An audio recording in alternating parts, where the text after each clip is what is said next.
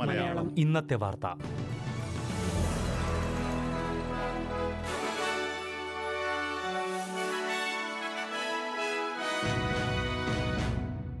നമസ്കാരം. S B S Malayalam ഇന്നത്തെ വാർത്തയിലേക്ക് ഏവർക്കും സ്വാഗതം. ഇന്ന് രണ്ടായിരത്തി ഇരുപത്തിയൊന്ന് ഒക്ടോബർ പന്ത്രണ്ട് ചൊവ്വാഴ്ച. വാർത്ത വായിക്കുന്നത് ഡെലിസ് പോൾ. ക്വീൻസ്ലാൻഡിലെ ബണ്ണിങ്സ് സ്റ്റോറുകളിൽ വാക്സിൻ വിതരണം ആരംഭിക്കുമെന്ന് സംസ്ഥാന സർക്കാർ അറിയിച്ചു. സംസ്ഥാനത്ത് കൂടുതൽ ആളുകൾ വാക്സിൻ സ്വീകരിക്കുന്നതിനായി മുന്നോട്ട് വരുന്നത് ലക്ഷ്യമിട്ടാണ് പദ്ധതി. ഈ ആഴ്ച അവസാനത്തോടെയാണ് പദ്ധതി ആരംഭിക്കുകയെന്ന് പ്രീമിയർ അനസ്തേഷ്യ പാലഷെ പറഞ്ഞു. ഗോൾഡ് കോസ്റ്റ് മുതൽ കെയ്ൻസ് വരെ പന്ത്രണ്ട് ബണ്ണിംഗ് സ്റ്റോറുകളാണ് ഇതുവരെ പദ്ധതിയിൽ ഉൾപ്പെടുത്തിയിരിക്കുന്നത്. അസമയം സംസ്ഥാനത്ത് ഇന്ന് പുതിയ പ്രാദേശിക കോവിഡ് കേസുകളൊന്നും സ്ഥിരീകരിച്ചിട്ടില്ല. ഹോട്ടൽ ക്വാറന്റൈനിൽ ഒരാൾക്കും കപ്പലിലുള്ള മൂന്ന് പേർക്കും കോവിഡ് സ്ഥിരീകരിച്ചിട്ടുണ്ട്. അസമയം സംസ്ഥാനത്ത് വാക്സിൻ സ്വീകരിക്കാൻ അർഹതയുള്ളവരിൽ എഴുപത് ശതമാനം ആളുകൾ ഒരു ഡോസ് വാക്സിൻ സ്വീകരിച്ചു കഴിഞ്ഞതായും അൻപത്തിരണ്ട് ദശാംശം ഏഴ് ശതമാനം ആളുകൾ രണ്ട് ഡോസും പൂർത്തിയാക്കിയതായി അധികൃതർ വ്യക്തമാക്കി. വിക്ടോറിയയിൽ ആയിരത്തി നാനൂറ്റി അറുപത്തിയാറ് പുതിയ കോവിഡ് കേസുകൾ സ്ഥിരീകരിച്ചു.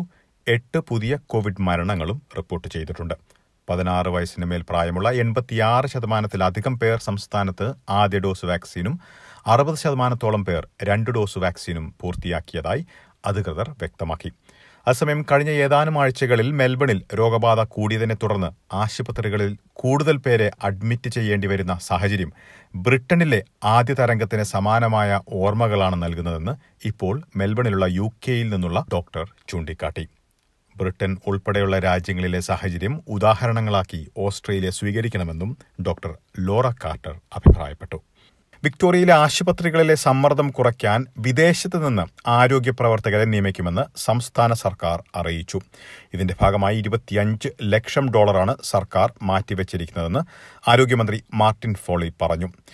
ഡോക്ടർമാർ, നഴ്സുമാർ, മിഡ്വൈഫുമാർ, അലൈഡ് ആരോഗ്യ സേവനങ്ങൾ ചെയ്യുന്നവർ തുടങ്ങിയ ആയിരം ആരോഗ്യ പ്രവർത്തകരെയാണ് വിദേശത്ത് നിന്ന് നിയമിക്കാൻ ഉദ്ദേശിക്കുന്നത്. ഇതിനു പുറമെ ആശുപത്രികളിലെ സമ്മർദ്ദം കുറയ്ക്കാനായി മറ്റു നടപടികളും ഉദ്ദേശിക്കുന്നുണ്ട്. ആരോഗ്യ പ്രവർത്തകർക്ക് അലവൻസ് നൽകുന്ന കാര്യവും സർക്കാർ തീരുമാനിച്ചിട്ടുണ്ട്. ആരോഗ്യ പ്രവർത്തകരെ പിന്തുണയ്ക്കുന്ന പദ്ധതിയുടെ ഭാഗമായി ഇരുന്നൂറ്റി അൻപത്തി അഞ്ച് മില്യൺ ഡോളറാണ് സർക്കാർ ചിലവിടാൻ ഉദ്ദേശിക്കുന്നത്. വരുന്ന മാസങ്ങളിൽ ബിസിനസ് രംഗത്തിന്റെ തിരിച്ചുവരവിന് പ്രാധാന്യം നൽകുമെന്ന് New South Wales premier Dominic Perrottet പറഞ്ഞു. സംസ്ഥാനത്ത് പുതിയ മുന്നൂറ്റി അറുപത് കോവിഡ് കേസുകളും അഞ്ച് മരണങ്ങളുമാണ് റിപ്പോർട്ട് ചെയ്തത്. അസമയം ബിസിനസ്സുകളെ സഹായിക്കുന്നതിനായി business recovery package New South Wales പ്രഖ്യാപിച്ചു. ഭാവിയിൽ ലോക്ക്ഡൌൺ വേണ്ടി വന്നാൽ ബിസിനസ്സുകളിൽ നശിച്ചു പോകുന്ന സാധനങ്ങൾക്കായി ഇരുപതിനായിരം ഡോളർ വരെ പാക്കേജിന്റെ ഭാഗമായി ഉൾപ്പെടുത്തുമെന്നാണ് റിപ്പോർട്ട്. സാമ്പത്തിക രംഗത്തെ വീണ്ടും ഉത്തേജിപ്പിക്കാനാണ് പദ്ധതിയെന്ന് പ്രീമിയർ ഡൊമിനിക് പെറോട്ടെ ചൂണ്ടിക്കാട്ടി. ഓസ്ട്രേലിയൻ ക്യാപിറ്റൽ ടെറിട്ടറിയിലുള്ളവർക്ക് വ്യാഴാഴ്ച അർദ്ധരാത്രി ലോക്ക്ഡൌൺ അവസാനിക്കും. സംസ്ഥാനത്ത് എഴുപത്തിരണ്ട് ശതമാനം പേരും വാക്സിനേഷൻ പൂർത്തിയാക്കിയതിന് പിന്നാലെയാണ് ഇത്. എന്നിരുന്നാലും പൊതുജനം ജാഗ്രത കൈവിടരുതെന്ന് ചീഫ് മിനിസ്റ്റർ ആൻഡ്രൂ ബാർ ആവശ്യപ്പെട്ടു. വിക്ടോറിയൻ ലേബർ പാർട്ടിയിൽ ബ്രാഞ്ച് സ്റ്റാക്കിംഗ് വിവാദം വീണ്ടും പ്രതിസന്ധിക്ക് കാരണമാകുന്നു.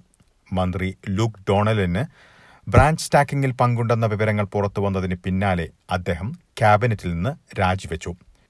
പണം നൽകിക്കൊണ്ട് പാർട്ടിയിൽ അംഗങ്ങളെ ചേർക്കുന്ന അല്ലെങ്കിൽ മെമ്പർഷിപ്പ് നൽകുന്ന ബ്രാഞ്ച് സ്റ്റാക്കിംഗിൽ ലൂക്ക് ഡൊണലന് പങ്കുള്ളതായി federal M P Anthony Byrne independent broad based anti corruption കമ്മീഷന്റെ അന്വേഷണത്തിലാണ് വെളിപ്പെടുത്തിയത്. ലൂക്ക് ഡൊണലനും ആന്റണി ബൈനും ഉൾപ്പെടെ ഇതിൽ ബന്ധമുള്ളതായാണ് അദ്ദേഹം വെളിപ്പെടുത്തിയത്. ഈ വെളിപ്പെടുത്തലിന് പിന്നാലെയാണ് ലൂക്ക് ഡൊണലൻ ക്യാബിനറ്റിൽ നിന്ന് രാജിവെച്ചത്. അസമയം ലേബർ പാർട്ടിയിലെ ബ്രാഞ്ച് സ്റ്റാക്കിംഗ് തുടച്ചുമാറ്റുമെന്ന് ഫെഡറൽ പ്രതിപക്ഷ നേതാവ് ആന്റണി ആൽബനീസി പറഞ്ഞു. ഈ വിവാദത്തോടനുബന്ധിച്ച് നാലാമത്തെ മന്ത്രിയെയാണ് വിക്ടോറിയൻ ലേബർ പാർട്ടിക്ക് നഷ്ടമാകുന്നത്. ആന്റണി ബൈൻ രാജിവെക്കുന്നത് സംബന്ധിച്ചുള്ള തീരുമാനം ഐബാക്ക് അന്വേഷണ നടപടികൾ പുരോഗമിക്കുന്നത് അനുസരിച്ചായിരിക്കുമെന്ന് ആന്റണി ആൽബനീസി പറഞ്ഞു. അസമയം ലേബർ പാർട്ടിയുടെ എല്ലാ നിയമങ്ങളും താൻ പാലിച്ചിട്ടുള്ളതായി പ്രീമിയർ ഡാനിയൽ ആൻഡ്രൂസ് അവകാശപ്പെട്ടു. നിയമങ്ങൾ പാലിക്കുന്നത് തന്റെ ശീലമാണെന്നും അദ്ദേഹം പറഞ്ഞു. നിയമങ്ങൾ പര്യാപ്തമല്ലെന്നു കാണുമ്പോൾ അവയിൽ മാറ്റം നടപ്പിലാക്കാറുണ്ടെന്നും അദ്ദേഹം ചൂണ്ടിക്കാട്ടി. ലൂക്ക് ഡൊണലിൻ സ്ഥാനമൊഴിയുന്ന സാഹചര്യത്തിൽ deputy premier James Merlino disability, ageing, carer എന്നീ മേഖലകൾക്ക് ഉത്തരവാദിത്വം ഏറ്റെടുക്കും. കഴിഞ്ഞ വർഷം ബ്രാഞ്ച് സ്റ്റാക്കിംഗ് വിവാദത്തിൽ ആഡം സോമിയുറക് പാർട്ടി വിട്ടിരുന്നു. ചാനൽ ഒൻപതായിരുന്നു അന്ന് ബ്രാഞ്ച് സ്റ്റാക്കിംഗ് വിവരങ്ങൾ പുറത്തു കൊണ്ടുവന്നത്. ഇനി പ്രധാന നഗരങ്ങളിലെ നാളത്തെ കാലാവസ്ഥ കൂടി നോക്കാം. സിഡ്നിയിൽ മഴയ്ക്ക് സാധ്യത, പ്രതീക്ഷിക്കുന്ന കൂടിയ താപനില ഇരുപത് ഡിഗ്രി സെൽഷ്യസ്. മെൽബണിലും മഴയ്ക്ക് സാധ്യത, പ്രതീക്ഷിക്കുന്ന കൂടിയ താപനില ഇരുപത്തിയൊന്ന് ഡിഗ്രി സെൽഷ്യസ്. ബ്രിസ്ബനിൽ ഒറ്റപ്പെട്ട മഴയ്ക്ക് സാധ്യത, പ്രതീക്ഷിക്കുന്ന കൂടിയ താപനില ഇരുപത്തിനാല് ഡിഗ്രി. പെർത്തിൽ തെളിഞ്ഞ കാലാവസ്ഥയ്ക്കുള്ള സാധ്യത, പ്രതീക്ഷിക്കുന്ന കൂടിയ താപനില ഇരുപത്തിയൊന്ന് ഡിഗ്രി. അഡലേഡിൽ മഴയ്ക്ക് സാധ്യത, പ്രതീക്ഷിക്കുന്ന കൂടിയ താപനില പതിനേഴ് ഡിഗ്രി സെൽഷ്യസ്. ഹോബാർട്ടിൽ മേഘാവൃതമായിരിക്കും, പ്രതീക്ഷിക്കുന്ന കൂടിയ താപനില പതിനെട്ട് ഡിഗ്രി. കാൻബറയിൽ ഒറ്റപ്പെട്ട മഴയ്ക്ക് സാധ്യത, പ്രതീക്ഷിക്കുന്ന കൂടിയ താപനില പതിനാറ് ഡിഗ്രി സെൽഷ്യസ്. ഡാർവിനിൽ ഒറ്റപ്പെട്ട മഴ, പ്രതീക്ഷിക്കുന്ന കൂടിയ താപനില മുപ്പത്തിനാല് ഡിഗ്രി സെൽഷ്യസ്. ഇതോടെ ഇന്നത്തെ വാർത്താ ബുള്ളറ്റിൻ ഇവിടെ പൂർണ്ണമാകുന്നു. നാളെ വൈകിട്ട് ആറ് മണിക്ക് എസ് ബി എസ് മലയാളം വാർത്താ ബുള്ളറ്റിനുമായി വീണ്ടും തിരിച്ചെത്തും. ഇന്ന് വാർത്ത വായിച്ചത് ഡെലിസ് പോൾ.